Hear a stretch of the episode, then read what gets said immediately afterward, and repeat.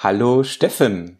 Mensch, hallo Olli, du siehst ja wieder gut aus. Ist, ach, ach, danke. Ach, ja, du braun gebrannt oder äh, ist es wirklich braun gebrannt? Ihr habt doch irgendwas bei der Toilette gehabt, hast du erzählt, ne? Ja, genau. Und vor allen Dingen ist es, und du siehst es bei FaceTime, es ist diese Bauarbeiterbräune, ne? Oh, du siehst sehr das schön. ziemlich gut. Also alles, was über dem T-Shirt-Ansatz ist, ist käseweiß. Ah, sehr schön. Okay, das freut mich zu sehen. Deswegen erwische ich dich auch so selten, weil du entweder, ich muss ja Neid zugestehen, du bist entweder am Arbeiten zu Hause an deiner eigenen Baustelle, wenn ich das ja so richtig sehe, Ja. oder Mhm. du warst mal, hast mal was ganz Tolles gemacht. Du warst fliegen. Davon musst du mal unbedingt gleich erzählen. Aber erstmal berichten wir über was anderes, nämlich über das, was wir machen, nämlich wir podcasten. Der Podcast heißt Come Fly With Us. Es ist Episode 32 bereits. Heute ist der 17. Juni. Leute, die ein bisschen älter sind, werden sich an das Datum erinnern, war das nämlich mal früher ein Feiertag. Ja, und vor allen Dingen, wenn du mal die Zahlen guckst, für alle Nerds, guck mal, 32. Wenn du das umdrehst, was kommt da raus? Äh, was? 23. Ja. 17. Juni, 17 plus 6, 23. Die Illuminaten, du weißt, egal. Oh, okay. Ich sehe schon, ich sehe schon, du bist für sowas nicht zu haben. Doch, doch, doch. Schade. Ich habe ja extra schon aufgeschrieben in unseren Shownotes. Äh, und zwar ist ja nach dem Mayo-Kalender. Kleiner Ja. Verschreiber, das war wieder die Rechtschreibung. Also nach dem Maya-Kalender ist ja, ähm, wenn man, es gab ja mal irgendwie 2012, da wurde, glaube ich, auch so ein großer, dusseliger Blockbuster-Film gedreht, wo die Welt untergeht und überhaupt Neutrinos überfluten die Erde und all sowas hast du bestimmt gesehen. Das ist genau dein Genre. Ähm, oder Ja. so. Naja, Ja, und ja, ähm, und das wurde ja, dieses Weltende wurde nach dem Mayo-Maya-Kalender ge- gemacht und ähm, die Zählung war ja dann zu Ende. Das heißt, dann geht die Welt unter angeblich. Aber das hat man wohl gemacht nach dem julianischen Kalender. Und wenn man das nach dem gregorianischen Kalender macht, dann ist es acht Jahre später. Und zwar genau diese Woche. Hier, was habe ich das in so einem Artikel der New York Times gelesen? Und ähm, ich meine ganz ehrlich, das passt ein bisschen mehr zu 2020 als so ein, so ein Weltübergang, meine ich, als zu 2012, oder? Spielst du jetzt irgendwie auf diesen Corona-Ausbruch bei einer Fleischwarenfabrik bei mir um die Ecke um die an? Nee, aber ich, äh, du siehst so komisch aus, so blass, atmest so blass, schwer. Ja, ja, ja, genau. Naja, aber du isst ja kein Fleisch, das ist ja alles gut. Ne? Hä? Hä? Egal. Ja, Also, okay. ähm, das war die aber, äh, Einleitung, ne? Also du warst, du warst auch fliegen, wie ich auch. Also quasi, bloß in klein. Äh, ja, ja, genau. Also ich war, ich habe ja ein kleines äh, Projekt und zwar, ähm, ich äh, möchte gerne mein äh, SCP-Rating sozusagen erneuern und deswegen, wieso kriege ich hier keine Kapitelmarken rein? Ich bin verwirrt. Ach doch, kriege ich doch. Ähm, ich äh, war, ich möchte mein SCP-Rating Was heißt SAP? verlängern. Für die- die Leute, die das nicht wissen, SP heißt Single Engine Plane. Pisten. Pisten, Pisten. Pisten. Entschuldigung. Ich dachte, schon durchgefallen bei Ja. der Prüfung, siehst Ach, du? Ah. aber, ja, ja, okay. Genau, äh, und zwar ist es seit elf Jahren abgelaufen. Ähm, ich hatte meinen letzten Checkflug in der Richtung äh, 2007, denn es ist für zwei Jahre gültig. Also bis 2009 war ich current sozusagen und äh, dieser Teil der Lizenz ist abgelaufen und ähm, ja, und jetzt wollte ich das mal wieder erneuern und habe dazu dann äh, ein bisschen Schule schon gelernt, so eine anderthalb Stunden Theorie gemacht und jetzt eine Stunde geflogen mit dem Fluglehrer. Da muss ich ja feststellen, was kann ich denn überhaupt noch? Und der nächste Flug ist dann mein Checkflug sozusagen. Ja, herrlich. Und dann habe ich wieder mein Rating. Das geht ähm, relativ schnell, weil ich habe ja eine gültige Lizenz, allerdings für ein anderes Muster. ah, okay. Ja, guck. Wenn du Ja. elf Jahre gar nicht geflogen bist, dann würde man das nicht so schnell machen können. Ja. Also für all die. Ey, Moment. Also wie viele Monate bist du jetzt schon nicht geflogen? Okay, das war gemein, ich geb's zu. Gar nicht. Ich war ja gestern fliegen. Ja, aber davor. Davor war ich, ähm, äh, du warst fliegen, erzähl du doch mal. Okay. Ja, ich war fliegen. Okay. Okay, gut. Ich habe dir auch was mitgebracht, Steffen. Was denn? Und man muss ja für die Hörer dazu sagen, wir haben hier FaceTime mit Video. Das ist total toll. Gibt's FaceTime ohne Video? Ja, Ah, okay. ich halte das mal vor die Kamera und mal gucken, was Steffen sagt. Der Klassiker der Fliegerei. Oh, herrlich. Das, Beschreib es, Steffen. Was Ja. ist es? das sind Kopi-Kekse. Kopikekse. Also wir kennen das unter Kopi-Kekse. Buttercock-Cookies, dänische Buttercookies. Steht drauf. Was steht da noch drauf? Ja, ja, genau, aus Dänemark. Wir nennen die Kopi-Keks. Also bei uns wurden sie auf, die, auf dem Bobby Kopi-Kekse, weil immer der Kopi hat sie gegessen. Du hast ja nicht Weißt gegessen, deine Packung war. Wie lange sind die haltbar? Meistens so 18, 2000 bis 3000 Jahre, so glaube ich. Ja. Hm. Und das, das, das Deprimierende ist, da steht, also Original Recipe Butter Cookies, hand selected and finest quality. Head selected. My ass. Ja, ich meine, das sind Sachen, die man sich auf einem langweiligen, langweiligen Flug so durchliest und Ja. dann irgendwann, also wir erinnern uns, wo kamen die Cookies her? Dänische Buttercookies, ja. hergestellt in, jetzt kommst du, Äh, erzähl mal. Portugal. Portugal auch. Okay. Bei der Firma Dan Cake. Als Ja, oder so. Dan Cake, ja genau, das wird doch in Auge. Ja. Ah, Also ihr müsst wissen, ne? diese, also die Vorgeschichte. Also es gab, es, ich weiß, die gibt es eigentlich immer noch. Es gibt ähm, an Bord äh, dieser äh, Flugzeuge mit den Messer- und Gabelhitten an dem Heck, um, die, wo mehr früher das Gelb so dominant war, ähm, gibt es eine kleine Crewmeal-Box. Das ist ein Einschub in der Galley und da war, weil der Arbeitgeber muss ja, wie war das, alle zwei Stunden zumindest den, den, den Besatzungsmitgliedern oder alle drei Stunden, ich glaube, das ist, glaube ich, ne, so ein, ein äh, Gesetz aus äh, den äh, Bundesangestelltenblatt oder irgendwie sowas, also ein höherer gestelltes Gesetz als nur irgendwie irgendein Tarifvertrag oder irgendwas, muss deinen Arbeitleuten die Möglichkeit einer Pause mit Essen zur Verfügung zu stellen. Und deswegen gibt es zumindest bei uns eine Essenbox irgendwie an Bord. Ihr, ihr, ihr habt ja auch Essen geliefert, ne, sozusagen. Und bei uns gab es so eine kleine Box und da waren immer Kekse drin und so ein bisschen Obst und auch Milch. Und Joghurt. Und Joghurt, genau. Und diese Kekse waren fester ein Bestandteil, glaube ich, seit, ich glaube, die wurden eingekauft vor 50 Jahren, so ein ganzes Kontingent und davon lebt man immer noch. Ja. Aber man muss auch dazu sagen, es gehören noch ein paar andere Sachen dazu, denn das Tolle ist mit diesen Buttercookies und dem Cappuccino, dem Zucker, der Milch, kann man einen Kuchen backen an Bord. Ja, und im Joghurt auch noch. Du kannst da tolle Sachen mit einstellen. Und den Amaretto auch, den man noch. Achso, Entschuldigung. Äh, kannst du, das schneiden wir mal raus, okay? Ja, Ah ja, okay. Ja. ja, nein, ich war fliegen äh, tatsächlich. Ich muss zugeben, ja, es ist schon, ja, aber anstrengend. Also wir sind nach China geflogen. Da wir da nicht aussteigen, sind wir dann gleich weiter geflogen bis nach Korea und äh, das war schon ein langer Flug. Ne?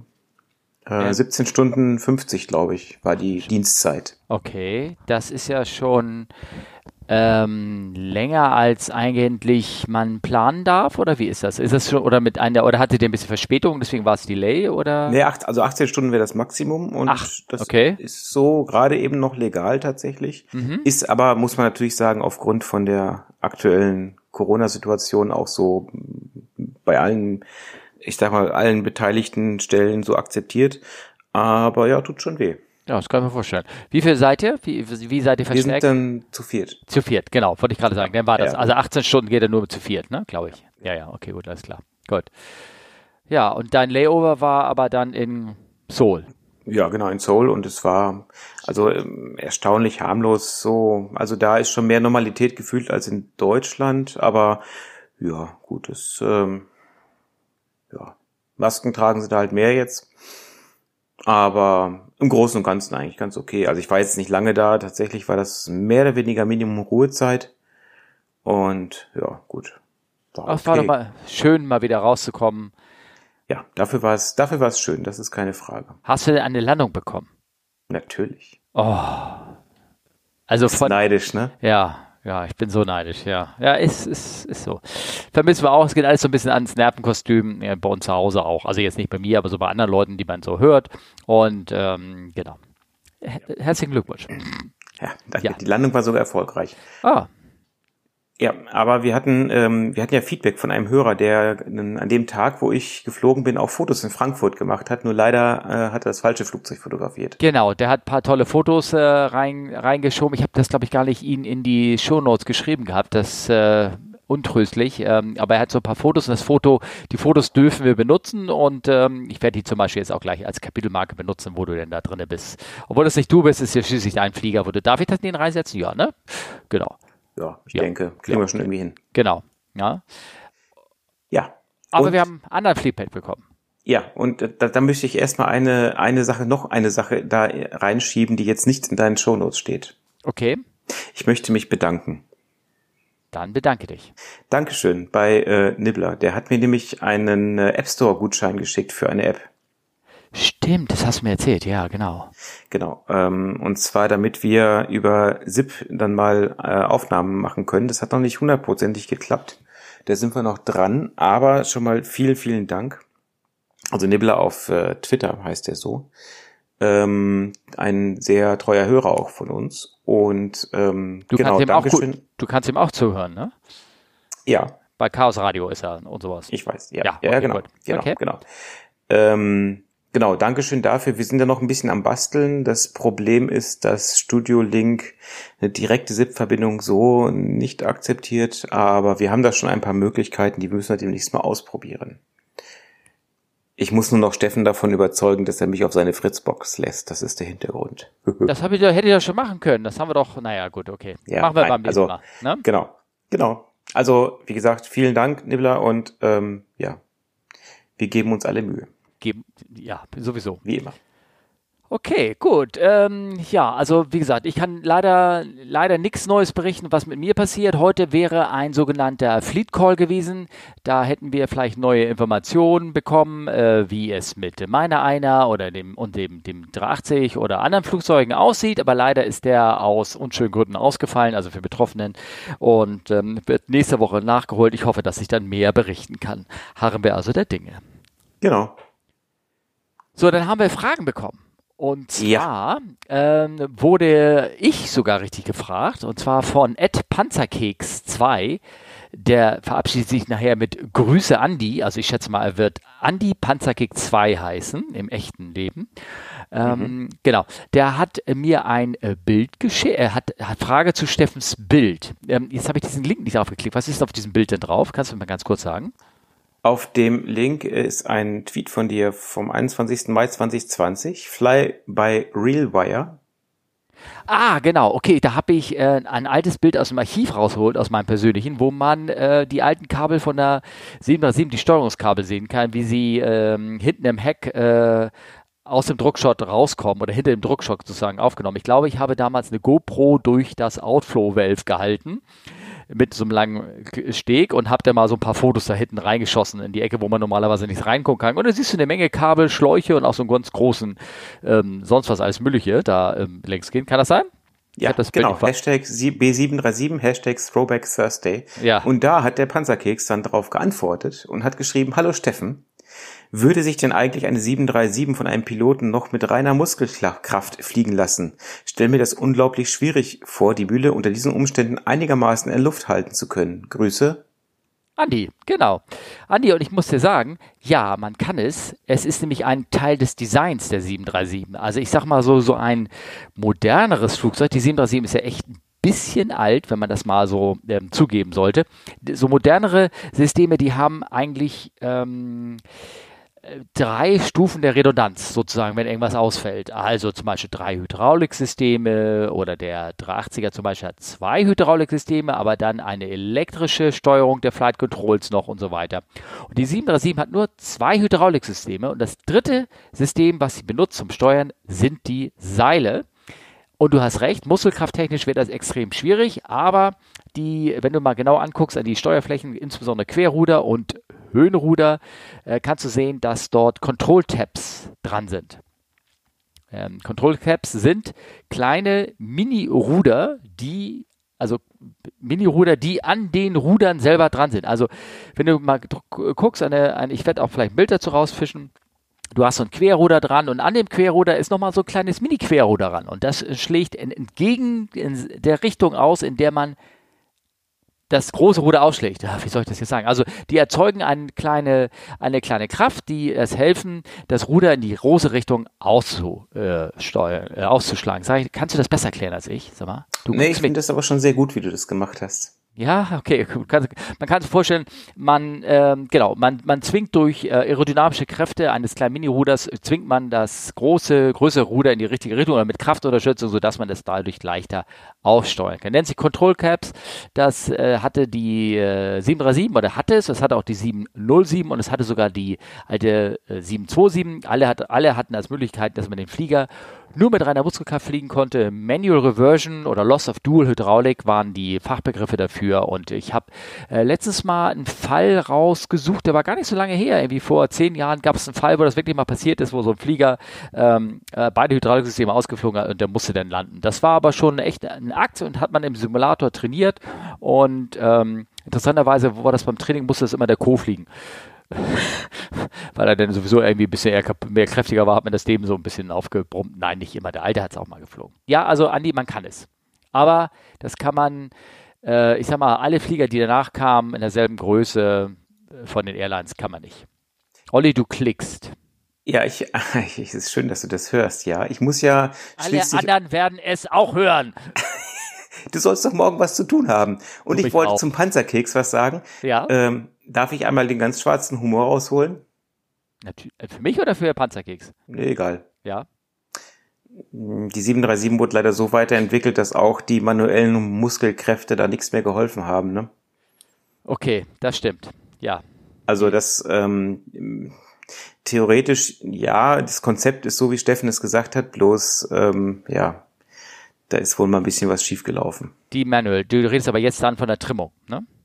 Äh, ja, aber auch da ähm, müsste man das ja irgendwie overrulen können. Aber gut, das ist ein langes Thema, hatten wir schon. Also Stichwort ist da der 3.7 Max-Unfall oder die beiden Unfälle, ähm, wo man dann leider mit der Muskelhandkraft auch nicht mehr eingreifen konnte, sondern das System dann immer egal. Genau, aber wobei man sagen muss, wenn da eine, nehmen wir mal, es gäbe einen modernen, hydraulisch unterstützten Flieger eine massive Fehlfunktion, dass die Trimmung in eine Richtung abhaut, dann kann es dir auch passieren, wenn du in einem falschen Geschwindigkeitsbereich bekommst, dass du selbst mit Hydraulikunterstützung den Flieger nicht mehr unter Kontrolle kriegst, weil das einfach vom Design her nicht vorgestellt ist. Ja, ja, richtig, aber der Geschwindigkeitsbereich, wenn der gering ist und der war bei denen irgendwann ja. gering, dann. Hm, nee, ja, aber bei denen sehr hoch, dadurch hat es nicht geklappt. Je schneller und desto mehr. Aber ist egal. Nein, also Panzerkeks, ich glaube, ich hoffe, wir haben da eine Frage damit beantwortet. Ja, kann man, wird regelmäßig trainiert und ist äh, kein, kein Spaß, aber es ist äh, möglich. Das deswegen, wie gesagt, kann ein EMP, kann also die 737 nicht aus, äh, die fliegt einfach weiter, weil man sie dann mit der Hand fliegen muss. Ne? Aber das geht. Ja. Sehr schön. Die nächste Frage, Steffen. Ja, erzähl doch mal. Nee, schieß los. Okay, die nächste Frage ist von Nico AK Break to Vacate. Der hat uns ja schon öfter mal äh, Fragen geschrieben. Ne? Ja. Die geht allerdings in deine Richtung, deswegen soll ich sie vorlesen, oder? Genau. Oh, okay. Hallo Olli, folgende Frage hätte ich. Kann es sein, dass früher häufiger ein Static Takeoff Bremsen bis annähernd Takeoffs erreicht, in Klammern hat er dazu geschrieben, äh, gemacht wurde als heute? Ich erinnere mich besonders mit besonders mit Heavy auf kurzer Bahn dies erlebt zu haben. Zwar LTU MD11 in Düsseldorf auf der Bahn 23 links oder in Los Angeles mit der Conda Nein, 7. Die, die, die MD11 nach Lachs. Nach Lachs oder und die, okay, und die Conda 757 auf Madeira vor dem Umbau der Runway, die nur 1500 Meter hatte, zum Beispiel. Gibt es inzwischen eine neue Abwägung von Nutzen des Static Takeoffs im Vergleich? Dazu scheint dieses Procedure bei der A380 gar nicht möglich zu sein, da erst nach 30 Knoten volle Takeoffs Thrust setzt, da er erst, also er verwirrt mich, er sagt bei der A380 so gar nicht möglich zu sein, da er erst nach 30 Knoten vollen Takeoffs Thrust setzt, oder gibt es eine Möglichkeit, Notwendigkeit, dies bei Bedarf zu umgehen? Welches ist eurer Meinung nach die effiziente Weise bei Martov auf geringer, kurzer Tora? Also Takeoff Run Available. Vielen Dank, viele Grüße, Nico. Das ist eine gute Frage. Genau. Da steht Hallo Olli dran. Ja, du bist aber indirekt auch gemeint und du siehst, er schreibt, Airbus ist männlich, das nur am Rande. Ja, finde ähm, ich auch ähm, gut so. Finde ich auch gut so. Ähm, tatsächlich, also bei meinem Muster ist es so, dass man einen Static Takeoff nicht unbedingt machen soll, weil der Hintergrund ist, dass die Triebwerke halt mit Full Takeoff Thrust, also mit der maximalen Drehzahl, da am Boden stehen und sehr viel einsaugen. Und dann hast du relativ viel Dreck, der mit ins Triebwerk geht. Und deswegen sollen wir möglichst immer einen Rolling Takeoff machen. Und ähm, also der Unterschied zwischen dem Static Takeoff, also Bremsen anhalten, bis die Triebwerke hochgelaufen sind, bis versus Rolling, der ist äh, wohl nicht so groß, wie man das vermuten mag.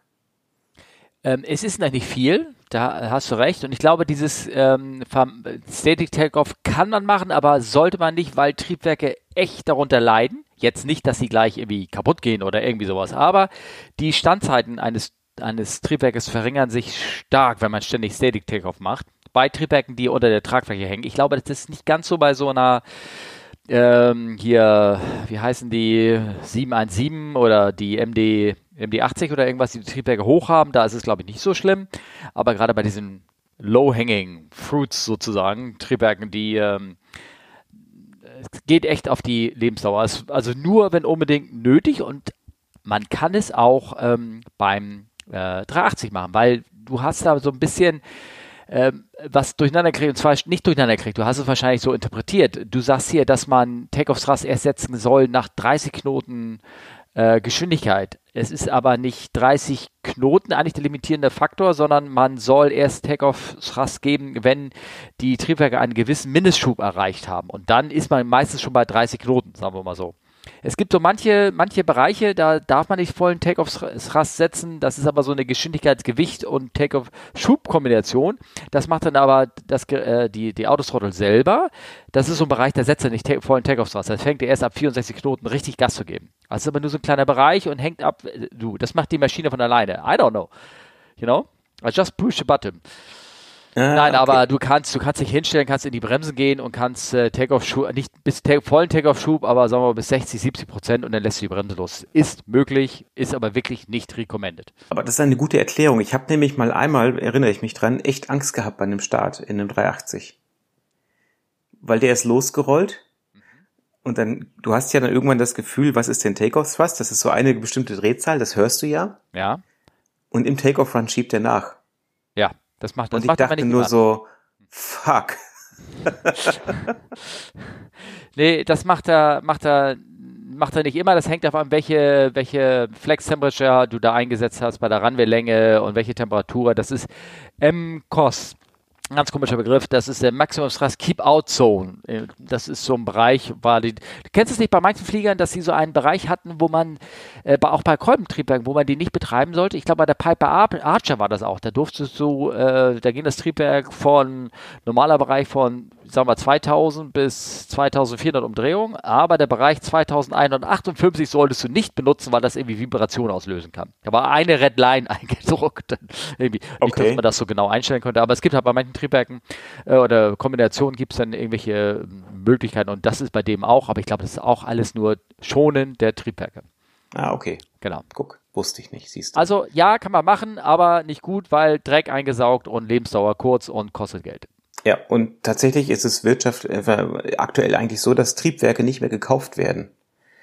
Ähm, ja. Ich weiß nicht, ob wir das schon mal angesprochen hatten. Ja. Also das Stichwort ist Power by the Hour. Das heißt, ähm, Triebwerke werden geleast und du zahlst dann als Leasingnehmer quasi nur die Anzahl der Betriebsstunden und die Anzahl der Takeoffs mit so und so viel Thrust und also das ist ganz, ganz genau gestaffelt und ähm, ja, von daher will man da eh mal ein bisschen gucken, die Triebwerke generell zu schonen, weil wird dann günstiger. Genau, richtig, genau. Ne?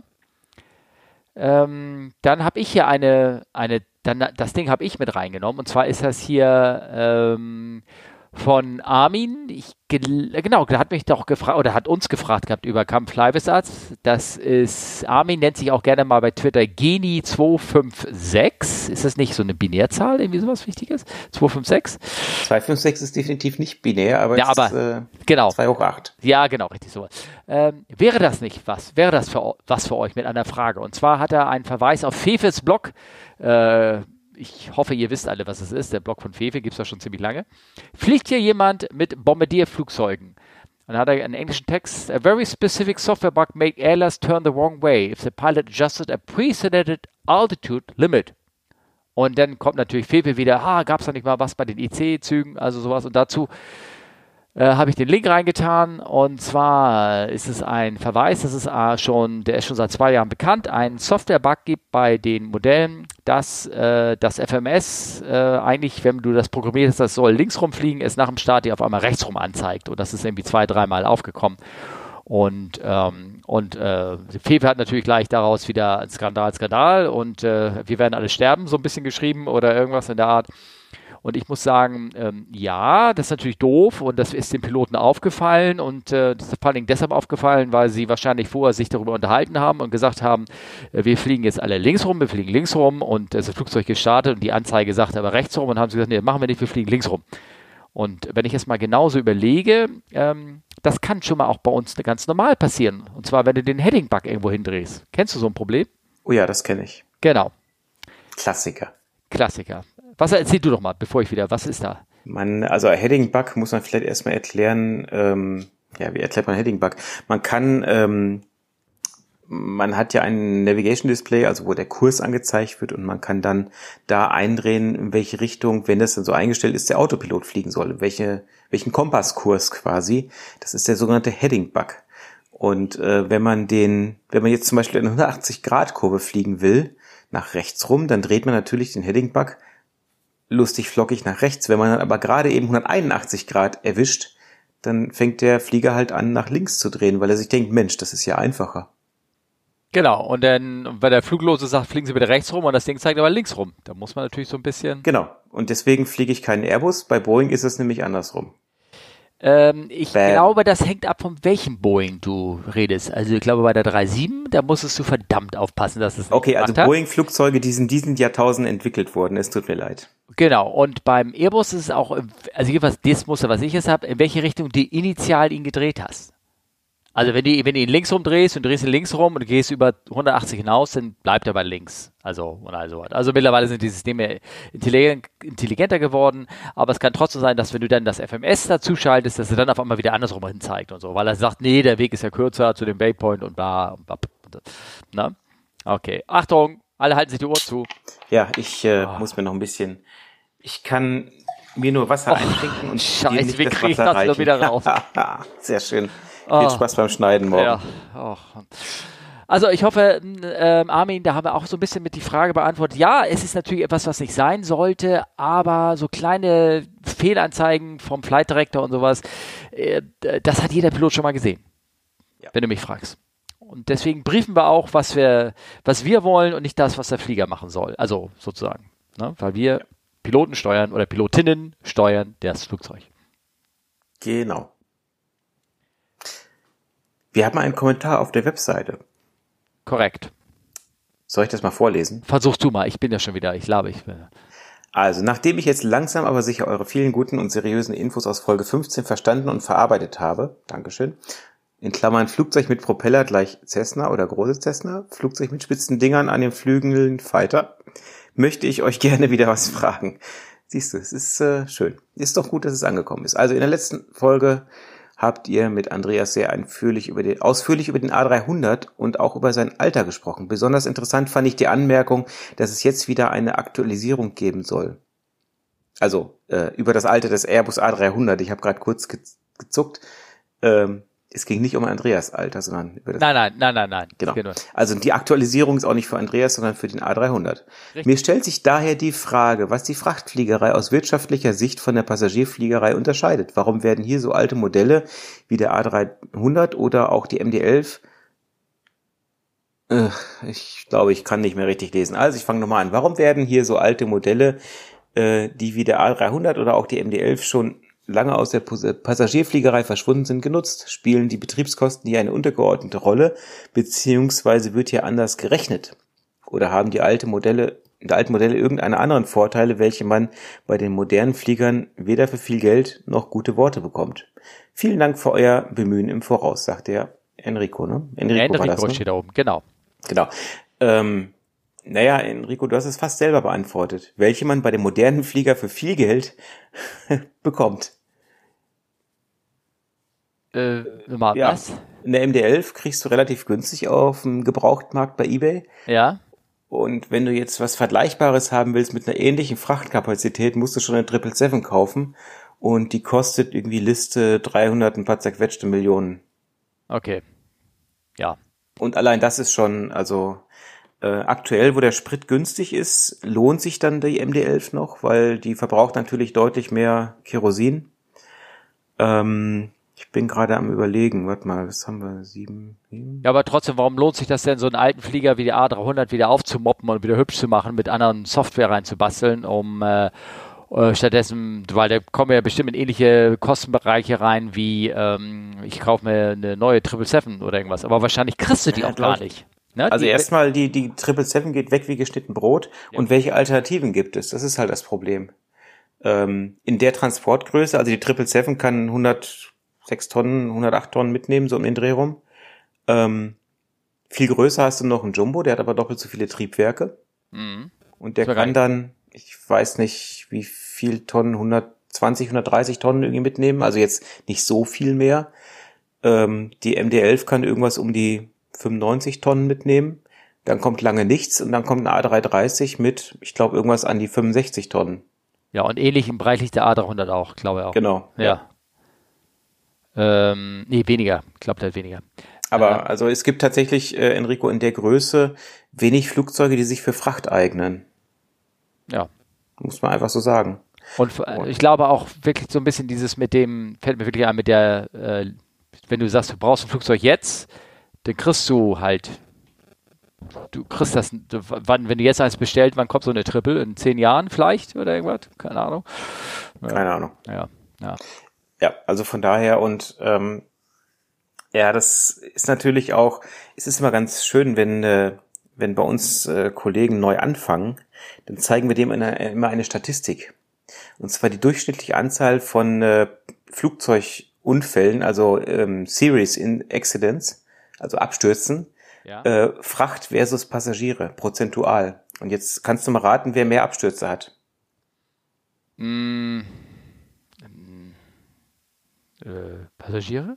Nein, Fracht. Oh, ach, ja, ich wollte dich Ja. nicht beleidigen, weißt deswegen habe ich das ganz Alles gut. ausgesprochen. Dann sagen wir mal willkommen bei der Ja. Fracht. Ja. Ähm, könntest du dir denken, warum das so ist? Ja, weil sie alte Kisten auch benutzen irgendwie, oder? Ja, genau, alte Kisten und ähm, diese ganzen afrikanischen Fracht-Airlines zählen halt auch in diese äh, in diese Statistik mit rein und ähm, zum Beispiel im Bereich Flugsicherheit. Diese Flugdatenaufzeichnung ist tatsächlich bei manchen Ländern nicht mal vorgeschrieben als Fracht-Airline, Ja, okay. während du sie als Passagier ja, ähm, Airline auf jeden Fall haben musst. Das heißt, die die Flugsicherheitsarbeit ist auch eine andere. Ja, okay. Ja, ich meine, sowieso ist bei den Frachtern alles. Ich weiß, dass ihr, die Frachter ja waren ja mehrere Jahre lang, brauchten die keinen Tickers zu haben, ne? War das nicht so? Selbst Ja. so ein großer Jumbo brauchte keinen Tickers haben. Ist ja nur ein Frachter, ne? Also, who cares? Naja, okay. Hat sich zum Glück geändert. Ja, hat sich so geändert. Und ich glaube, wenn du eine 777 betreibst, dann willst du auch dieselben Sicherheitsbedingungen machen, wie, wie ob da nur Passagiere oder nicht drin sind, weil das Investment einfach zu groß ist. Ja. Genau. Ja, also das waren so Kommentare. Ich glaube, wie gesagt, einen habe ich glaube ich noch vergessen, den könnte ich immer noch rauskramen, aber ähm, ich hoffe, wir haben da eure Fragen mit beantwortet. Danke fürs Klicken, Olli. Ja, Und, gerne. Äh, aber ich habe äh, hier ein paar Sachen ja zusammen mir ähm, gesucht, über die wir vielleicht uns ganz kurz erzählen sollten. Und ein Bild habe ich nur gesehen, das hast du wahrscheinlich, klickst du hier gerade schön an, wie jeder hört. Und Ja. zwar, ähm, ich schenke dir mal eine andere Maus. Das ist einfach. Oder ein anderes Mic, Mikrofon, was besser ist, was er nicht mit aufnimmt. Bei mir hört man mein Klicken ja auch nicht. Was mache ich falsch? Oder du richtig? Oder Hast du ein Touchpad? ich habe beides. Hm. Ist egal. Auf jeden Fall habe ich da den Kommentar, habe ich nur aus vier Buchstaben gemacht. F-U-C-K. Ja, das war auf der letzten Tour unser Running Gag. Aber ja, okay. Äh, das Video oder habt ihr auch sowas gesehen? Nein. Habt ihr das aufgenommen? Der Also- Ausdruck. Fuck. Fuck. Und zwar im Lüsse. Also okay, wir müssen das beschreiben. Ich link das natürlich in die Shownotes rein, auch gleich direkt zum Anklicken auf das Bild, was ihr gleich seht.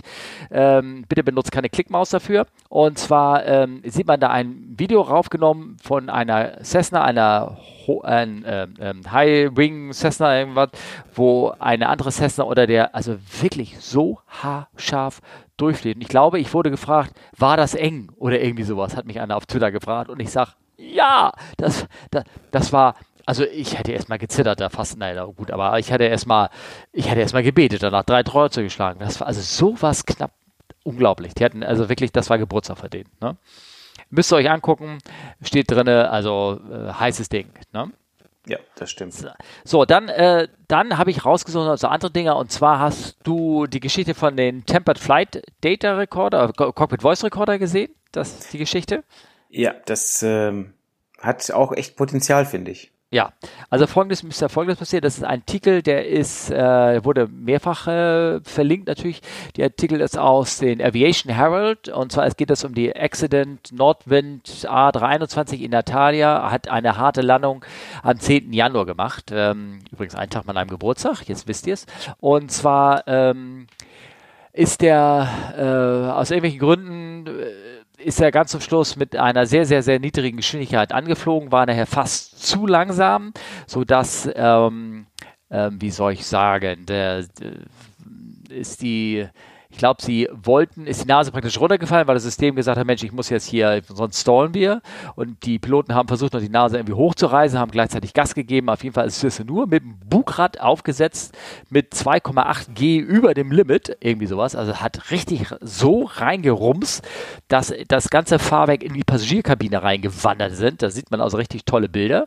Mhm. Äh, und da sind einige, einige Sachen da passiert, also die sind durchgestartet und äh, haben von Rauchwarnung, Systemfehler, irgendwie 300, nee, wie viel stand da drin, wie viel Warnung, äh, Nachrichten haben sie bekommen im, äh, während der ganzen Reise, ähm, das steht doch da irgendwie, ähm, ähm, ist egal. Also die hatten ähm, ganz viele Warnungen vom ECAM bekommen, weil bei dem alles komplett durcheinander gegangen ist. Haben den Flieger aber wieder gelandet und der Flieger ist natürlich ziemlich kaputt. Aber das Interessante daran ist, und das finde ich echt ein heißes Eisen, ähm, ich weiß ja nicht, ob sie das irgendwie auch schusselig getan hat oder aus Bosheit oder irgendwas. Also die haben den äh, Flight- und Data Recorder und den Cockpit Voice Recorder ausgebaut, haben den aber, den Cockpit Voice Recorder, gleich bei einer anderen Maschine eingebaut, sodass praktisch ähm, er gleich danach wieder benutzt wurde und man die Daten davon nicht auswerten konnte.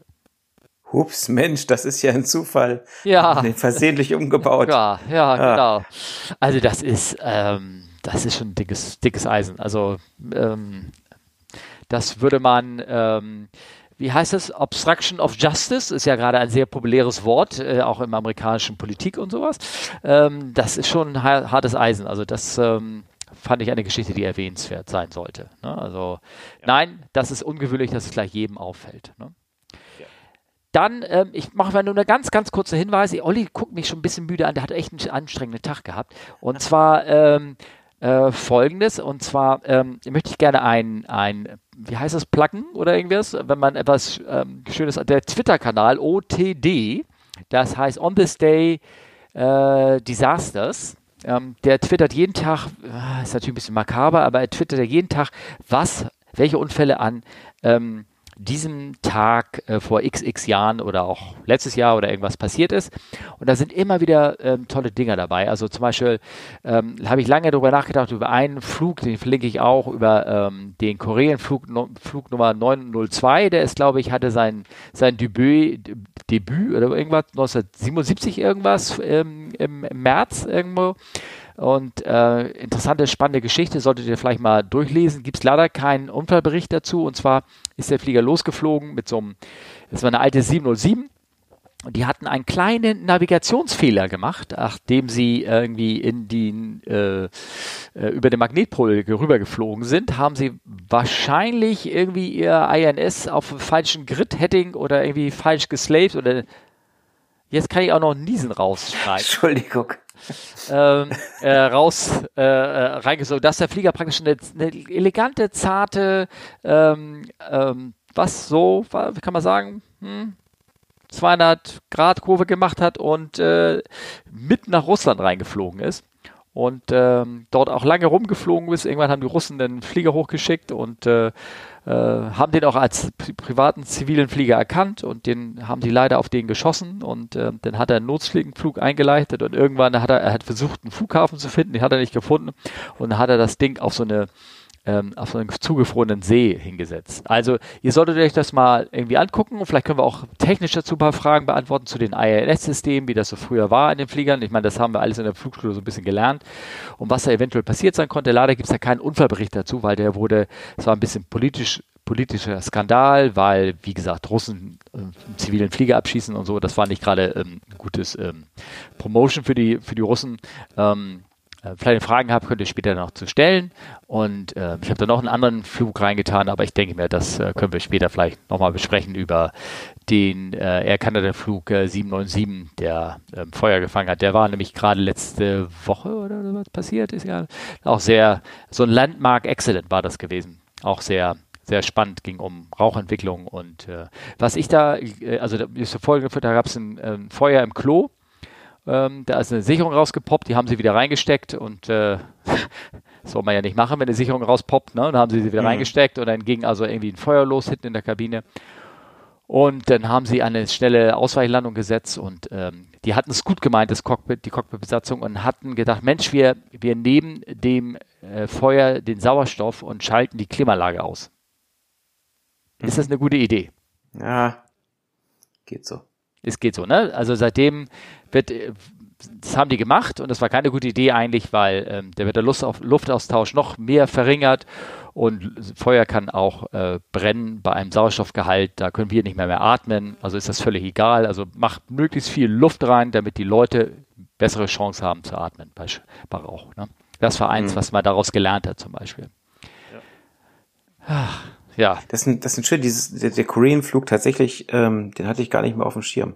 Ja, ja, ja, der ist auch ein bisschen, bisschen untergegangen. Also äh, die fand ich, deswegen hatte ich ihn auch rausgeholt. Ähm, aber da müssen wir vielleicht ein bisschen, können wir, können wir gerne länger reden darüber, ähm, aber da müssen wir uns das beide vorher nochmal durchlesen, glaube ich. Ja, genau. Okay. Sehr schön. So, dann ähm, habe ich, ähm, gab es noch, äh, das machen wir glaube ich später mal über die, ich habe da geschrieben, wollen wir mal über Fenster reden? Ähm, können wir gerne machen. Hast du Kraft dafür? Ich habe Kraft dafür. Und vor allen Dingen, ich meine, dieser eine Fall, kaputte Fenster im Cockpit, British Airways Flug, ähm, genau, also wo der Kapitän Kap halb aus der Kabine gerissen wurde, das war natürlich äh, spektakulär. Ne? Ist ja auch hier bei Mayday Skandal, nee, Alarm im Cockpit oder so auch verfilmt worden und weiß ja. ich was. Ne? Also folgende Geschichte, Jungs. Wir müssen mal ein bisschen aufhalten. Und zwar, ähm, ich bin deshalb drauf gekommen, weil jetzt der Final Report rausgekommen ist von dem Sichuan Airlines Flight 863. Und zwar, sagte das was? Sichuan Airlines äh, könnte sehr scharf sein. ja, genau. Nee, und zwar, ähm, äh, und zwar, weil ich muss mal auch diesen ähm, Link hier irgendwie äh, mal ganz schnell öffnen. Und zwar, äh, das war, glaube ich, letztes Jahr irgendwas passiert. Hier der, der bei der Wikipedia gibt es einen Eintrag.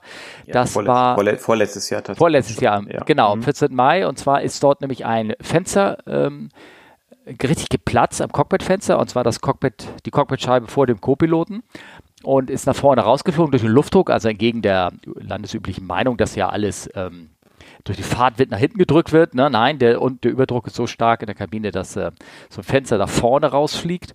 Und ähm, da gibt es also beeindruckende Foto davon, ähm, wo das halbe Panel vorne, Autopilot-Panel rausgerissen worden ist und so. Und ähm, der Co-Pilot hat einige, der war angeschnallt und sowas, aber einige Verletzungen bekommen und äh, die ähm, Cockpit Crew hat den Flieger dann sicher gelandet, der Kapitän, aber ist natürlich äh, Dekompression, muss einen Notflug, Sinkflug einleiten und war alles manuell geflogen und äh, war schon eine beeindruckende Leistung alles. Irgendwie habe ich dann noch gehört, dass er irgendwie selber keinen Sauerstoff benutzt hat, was ich ziemlich äh, interessant finde irgendwie. Na, mhm. ähm, weil er ja auch irgendwie nicht gleich ganz runter auf 15.000 Fuß gehen konnte, so wegen High Terrain und sowas. Also, äh, hm. naja, auf jeden Fall ähm, habe ich gedacht, Mensch, ähm, überleg doch mal, welche anderen Flieger es gab, wo was ähm, raus, äh, wo eine Cockpitscheibe geplatzt ist. Und da gibt es halt diesen Flug, der ist mir halt in Erinnerung bekannt, weil der nämlich 1991 oder 1990 war. Ein Flug British Airways mit mhm. der Buck 111. Ähm, auch so ein schöner alter, lauter Flieger. Kennst du die Buck 111? Hast du die noch mal fliegen sehen? Nee, ich habe sie nur im Museum gesehen, muss ich gestehen. Oh, das war auch so eine, der hatte ganz alte Triebwerke, so richtig diese alte Hurra-Tüten. Also so, ich weiß es überhaupt, ob die überhaupt zwei Kreiser waren oder ob das nur ein Kreiser war. So richtig alte Jet-Dinger. Und ähm, der wird ist, bei der Wikipedia ist auch genaue Be Beschreibung, warum das passiert ist, warum die Scheibe da komplett als Ganzes rausgeflogen ist. Auf jeden Fall war der Kapitän irgendwie nicht genügend angeschnallt, den hat es ja richtig mit rausgerissen. Hast du diesen Film mal gesehen bei Mayday dann und sowas? Ja, ja, es ist ganz nett gemacht. Also nicht alle Sachen passen hundertprozentig, aber es ist okay, sag ich mal, ja. Genau. Ne? Also wenn das ein, wenn man so ein bisschen beeindruckende Sachen da lesen und gucken möchte, dann äh, schaut euch das mal an und ähm, und äh, habt ihr ein bisschen was zu gucken, auch der Film dazu. Und äh, wenn ihr Fragen habt, denke ich mir, dann können wir darüber. Ja, ich kann erzählen, dir dazu ne? eine Geschichte erzählen, Steffen. Oh ja, erzähl doch mal. Stell dir vor, du sitzt im Reiseflug, es sagt ganz laut einmal Patsch und ganz viele so elektrische Lichtblitze gehen über deine Fensterscheibe. Denn war ein Blitzschlag in der Nähe, oder? Nein, die Scheibe ist geplatzt, hat aber gehalten und das, was da die elektrischen Blitze waren, war die Scheibenheizung, die sich gerade verabschiedet hat. Ah, also du meinst nicht als Passagier, sondern vorne für dich, oder? Vorne, ja. Ist ein ganz beschissenes Gefühl, dahinter zu sitzen. Ist dir das passiert? Ja. Ah. Ähm, noch äh, auf dem A320 damals. Ah, okay. Ähm, kein Spaß, wirklich nicht, weil du halt, also in dem Moment halt überlegst, fliegen die Klotten rein oder raus. Also wenn jetzt die Scheibe wirklich noch kaputt geht, weil wir wussten auch nicht die Ursache, die wir auch nie rausgefunden haben, ähm, wenn sie denn kaputt geht, fliegen die Splitter in dein Gesicht oder zum Glück nach draußen? Das ist eine sehr spannende Frage. Ich meine, mit Sichuan Airlines, die haben das natürlich dann demonstriert, dass es wahrscheinlich nach draußen geht, aber Airbus konnte das zu dem Zeitpunkt nicht sagen. Also wir hatten tatsächlich da offiziell angefragt und die haben gesagt, äh, können wir nicht beurteilen. Mhm. Okay. Ja. Ähm, und, also bei die, euch war nur die, diese elektrisch leitende Schicht geplatzt und dadurch gab es. Ja, also zwei, drei Schichten sind, sind kaputt gegangen. Mhm. Ähm, eine Scheibe besteht ja aus deutlich mehreren und ähm, das waren die äußeren Schichten, die kaputt waren. Und innen sind die tragenden Schichten. Ja. Die haben Gott sei Dank gehalten. Okay, alles klar. Also ihr musstet nicht äh, gleich runtergehen oder irgendwie sowas. Ne? Ähm, ja, nach Verfahren musst du runtergehen, um so, den Differenzdruck okay. zu herabzusetzen. Mhm. Ähm, aber die mussten jetzt keinen keinen keinen Notsinkflug oder irgendwas machen, ja. Ja, ja, okay. Also, also sind dann auch nicht mehr zum Ziel angekommen, sinnigerweise, weil durch niedrigere Flughöhe dann äh, ja kommst ja auch nicht mehr so weit. Aber das war schon war schon unschön. Also ich bin mal mit so einem Riss in der Scheibe geflogen, Ferry. Ähm, hat ein bisschen länger gedauert und wir wollten, also länger gedauert, das äh, herauszufinden, dass wir den Ding fliegen durften und auch in welcher Höhe, weil da gab es irgendwie ganz schlechte Dokumentation darüber. Ähm, und zwar ist dann, ähm, ja, da waren wir in Stavanger, glaube ich, sondern wollten ähm, mittags losfliegen und dann machen wir die Flugvorbereitung und morgens losfliegen, machen wir die Flugvorbereitung, machen die äh, Scheibenheizung an, wie man das dann macht, wenn man so reinkommt im Flieger und äh, gucken, machen weiter, drücken rum und dann sagt der Co. auf einmal, äh, war das eben schon? Da war da so ein Riss in der Scheibe drin, ne? Ich so, nee, glaube ich nicht. Äh, ich glaube, wir müssen die Window Heat ausmachen, ne? Ja, ja, ich glaube auch. Machen wir die Window Heat aus, ne? Und dann gucken wir so hin und dann meine ich, meinst du, das hängt mit der Window Heat zusammen? Und er so, kann sein. Da könnt ihr mal gucken. Habe ich die Window wieder angemacht. Fumm, war das Ding doppelt so groß. Ich so, ich glaube ja, klack mal wieder aus. ja, es war klar, ja. das Ding war eh kaputt. Also er konnte, hätte es nicht. Ja. ja. ja. Nee, bei uns, ähm, also ich sag mal, das, die war so durch, durchsetzt mit Rissen, also ich sag mal, Maximalabstand vielleicht vier Zentimeter pro Riss. Ja, ja. Komm mal gut durchgucken noch? Mm, schlecht. Ah, okay. Also, also gerade beim Anflug durch die ganzen, ähm, also an den Bruchkanten hast du halt relativ viele Reflexionen und mhm. mit den ganzen Scheinwerfern und so, also die von der Landebahn, da siehst du dann kaum noch was. Okay. Also was es wieder sagt, Leute, sieht man mal, wie sicher das ist. Da, ähm, also bevor da was, so, so Scheibenplatzer, kenne ich jetzt zwei Fälle irgendwie, dass es da passiert ist äh, mit Flugzeugen neues, neuerer Bauart.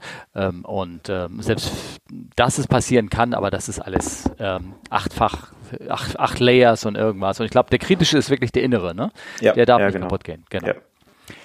Ja, das hatte ich irgendwie so rausgesucht, weil da gerade, wie gesagt, der Bericht dazu kam. Wenn ihr dazu Fragen habt, gerne, gerne noch äh, dazu fragen. Und ähm, ich bin jetzt beim letzten kleinen Punkt, den ich mir da irgendwie aufgeschrieben habe, für uns. Das war einfach nur, weil ich gesagt habe, was ist, das habe ich doch gerade schon mal gesehen. Aber nein, das waren zwei verschiedene Fälle. Und zwar gab es da innerhalb von sechs Wochen ähm, äh, zwei so Fälle, wo der Pushback-Truck den Flieger einfach hinten ins Grüne geschoben hat. Also über die Kante der, der Apron hinaus und äh, einmal so ganz mit dem ganze, ganze Bobbyrad, dann hinten so eine ähm, ähm, äh, ja, willst du, ich kann es auf den Bildern ja sehen. Ich glaube, das sieht hier einmal eine, ähm, äh, was ist das? Eine, eine Copa Airlines, ach, Panama Airline äh, oder Costa Genau, das eine ist Copa Airlines und das andere ja. ist British Airways. Ja, äh, genau und kritisch und also richtig, wie kann man einen Flieger so in den Matt schieben da rein. Ich verstehe das irgendwie gar nicht. Also unglaublich.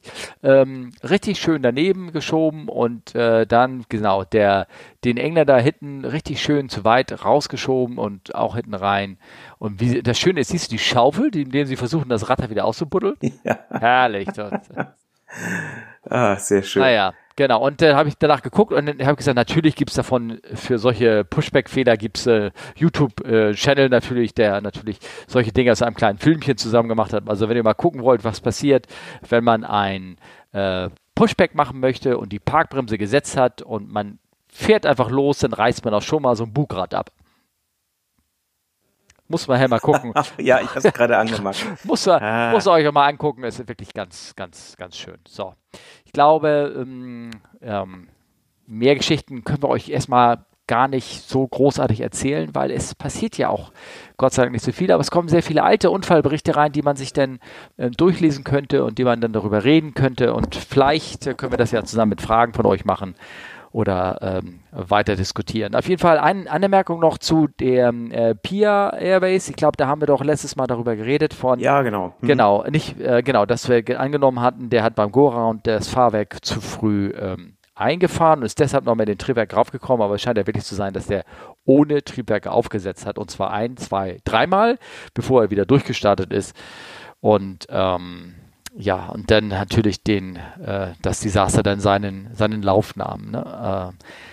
Äh, ähm, der wurde, glaube ich, schon viel in anderen Foren darüber geredet, dass dieser Flug also total destabilisiert war im Anflug, dass der irgendwie, keine Ahnung, 6000 Fuß Rate of Sync hatte und all solche Dinger, die da passiert sind. Unglaublich. Ich weiß nicht, was da bei dem im Kopf los war. Keine Ahnung. Tja. Ähm, auf jeden Fall, wenn der Flug schon, Anflug schon so stressig war, dann überhört man auch eine Gear Warning, die dich anschreit mit roten Leuchten und Master Caution und alles, was zuhört. Wenn du so unter Tunnelblick bist, dass du nur noch den Flieger darunter kriegen kannst, weil du entgegen der Physik etwas versuchst, mhm. dann passieren natürlich solche Sachen. Ne? Ja. ja.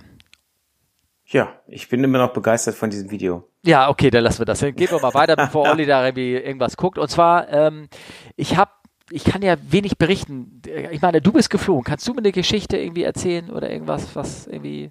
Tatsächlich gerade nichts Gutes. Also irgendwie.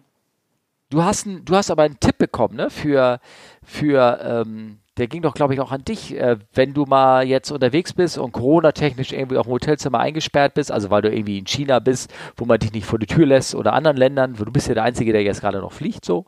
Ja. Ne? Ähm, diese USB-Washing-Maschine, hast du das mal gesehen? Hast du da mal raufgeklickt? Oh, klick, klick, klick, klick. Oh. Ich, klicke jetzt, ich klicke jetzt extra oft für dich mit meiner Maus. Ich, ja. Ich, soll ich dir mal was gestehen? Ja? Ich finde das wirklich nicht schön. ähm, also diese USB-Washing-Maschine, also es ist eine Waschmaschine für die, für, ähm, ähm, für das Waschbecken, wenn du im Hotel bist, kannst du mit USB-Anschluss und kannst dann deine Wäsche waschen. Ist nichts anderes als eine Wasserpumpe, glaube ich, die da Wasser hin und her pumpt. Was soll das? Ich weiß nicht, was das sein soll. Aber ich erzähle euch da mal eine kleine Geschichte, die nichts mit einer Waschmaschine zu tun hat. Und zwar, wenn Olli fertig mit dem Klicken ist, erzähle ich, ich weiter. was Sachen, die die Welt nicht braucht, oder? Bist du fertig? Ja, ich höre jetzt auf zu klicken. Es tut mir leid. Warte, ein, einmal klicke ich noch. Zack. Okay.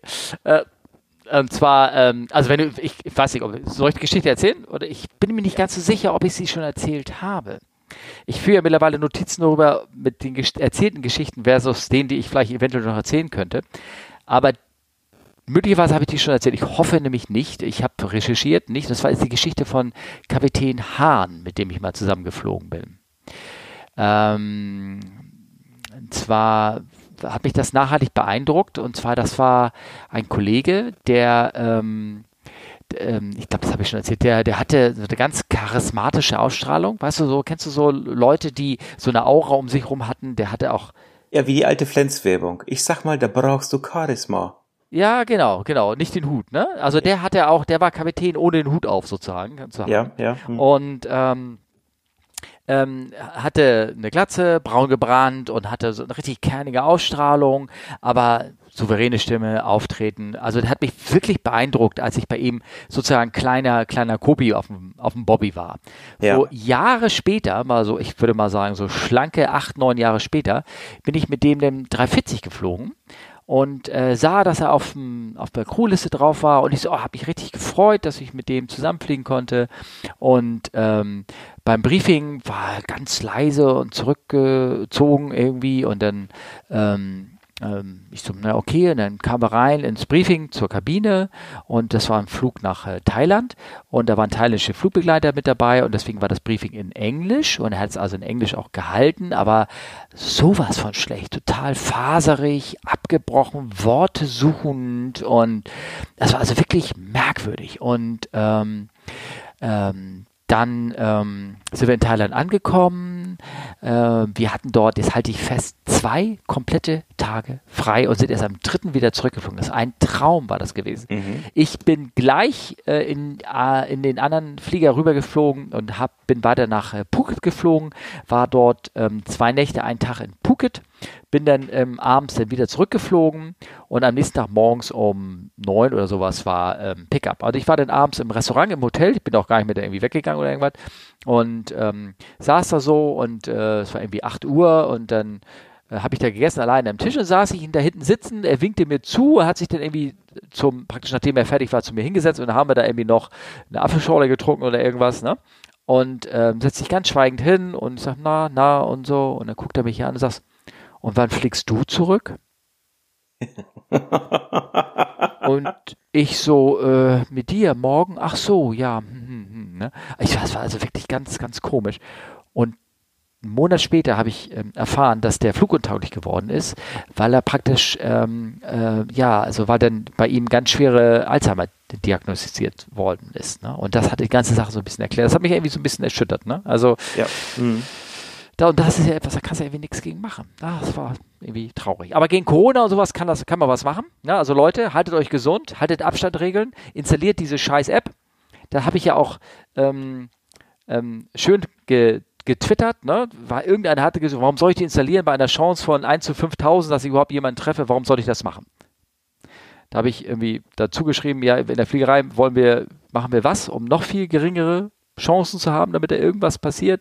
10 hoch minus sieben, acht, neun. Ein ILS soll Ausfallsicherheit von 10 hoch minus 9 haben. Also installiert die App, jeder kleine, jedes kleine Item auf der Checkliste bringt was. Ne? Ich würde mal interessieren, ob die von dem, äh, also da CCC-Umfeld, ob die da schon mal reingeguckt haben in den Source Code. Das die ist, mal, haben sie doch, glaube ich. Ne? Also ist, das Ding ist so. Also wenn musst du dir äh, UKW angucken, ähm, hier unsere kleine Welt, Tim Pritloff, der Podcast, ich kann den auch gerne äh, verlinken. Und äh, die letzte Folge ich glaube, die letzte Folge war das, habe ich auch nur bis jetzt angehört, die beschäftigt sich, da sind zwei Entwickler dabei, die erzählen darüber.